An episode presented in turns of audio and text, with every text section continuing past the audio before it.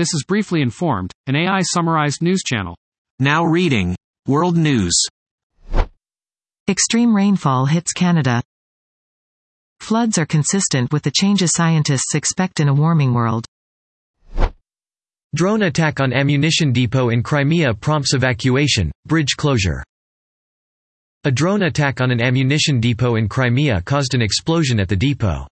Authorities evacuated a 5-kilometer, 3-mile radius and temporarily suspended road traffic on the bridge linking Crimea to Russia. Ukraine says its army destroyed an oil depot and Russian army warehouses in what it called the temporarily occupied district in central Crimea. Polls open in Cambodia election with no credible opposition. The government has criminalized any attempt to boycott the election or spoil the ballot papers. Western nations have expressed concerns about the integrity of the vote. Pacemaker Benjamin Netanyahu is being placed under sedation and will undergo a pacemaker procedure at Sheba Medical Center in Telephone Hashomer. His deputy, Justice Minister Yariv Levin, will stand in for him. Netanyahu was hospitalized last week for dehydration after holidaying at the Sea of Galilee. A pacemaker is used when a patient's heart beats too slowly. Thousands of tourists are evacuated from roads as a wildfire burns. A large wildfire is burning on the Greek island of Rhodes, forcing thousands of tourists to evacuate their hotels. An estimated 10,000 tourists were taken to the northern part of the island on Saturday. Eight people have been taken to hospital with respiratory problems. Greece is sweltering due to a heat wave that is expected to last for 15 to 16 days. Now reading National News. Biden will establish a national monument honoring Emmett Till next week. President Joe Biden will name a new national monument after Emmett Till next week. Till's murder in 1955 helped galvanize the civil rights movement. The monument will be named after Till's mother, Mamie Till Mobley.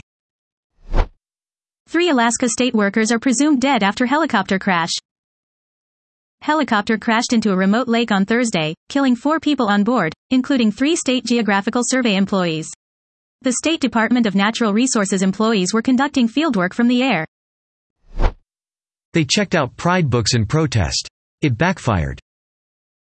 Two San Diego residents sent an email to the Rancho Peñasquitos Library asking for a ban on books that discuss LGBTQ issues from libraries and schools. The text of their email was identical to a template posted online by a right-wing group called Catholic Vote. Catholic Vote has promoted a Hide the Pride campaign that encourages supporters to check out or move books that depict LG, B, T, Q characters and families. DeSantis doubles down on claim that some blacks benefited from slavery. Ron DeSantis is trying to de-emphasize racism in his state's public school curriculum.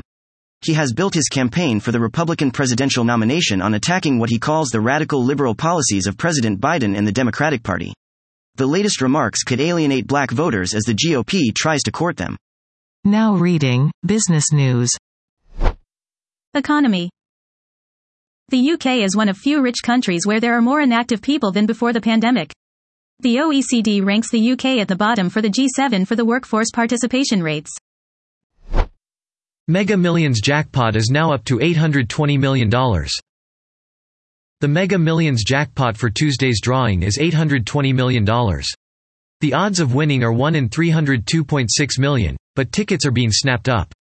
Eight tickets were sold for a $1 million each in Florida, New Jersey, North Carolina, California and Michigan. The winner can take a lump sum payment of $422 million or the full jackpot paid out in annuities over 29 years. Now reading Technology News. How to read time without looking at your Apple Watch.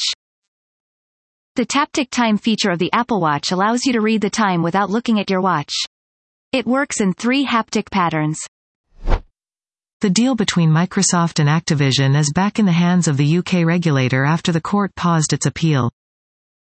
Microsoft's $69 billion Activision Blizzard deal is back in the hands of Britain's antitrust regulator.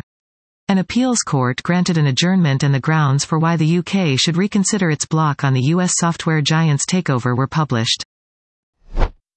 The best The YABER Pro V7 is the best budget-friendly projector. LG PF50KA is a portable device that can be used for both work and play. Samsung Unpacked. How to watch the Galaxy Fold 5 and Flip 5 livestream.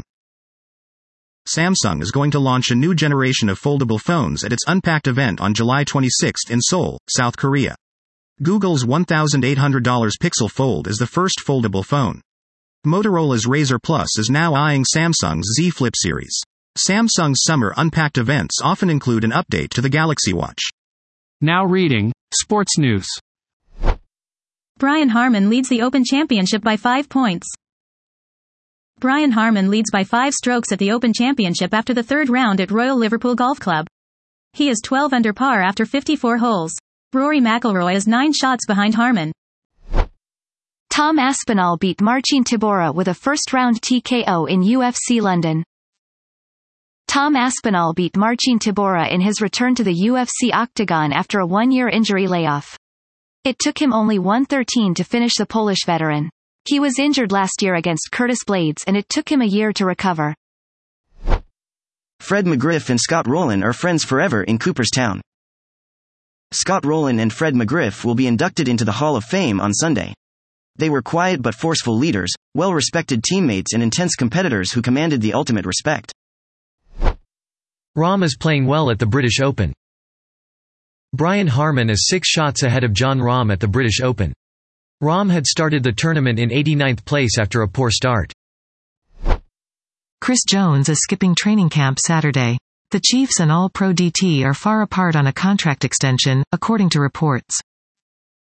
Chris Jones is in the final year of his four-year, $80 million contract he signed back in the 2020 offseason. He skipped the Chiefs' mandatory minicamp this offseason and didn't report to the start of training camp on Saturday.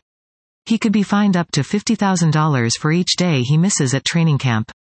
Jones and the team are far apart on the terms for a new deal. That was top news articles I could summarize.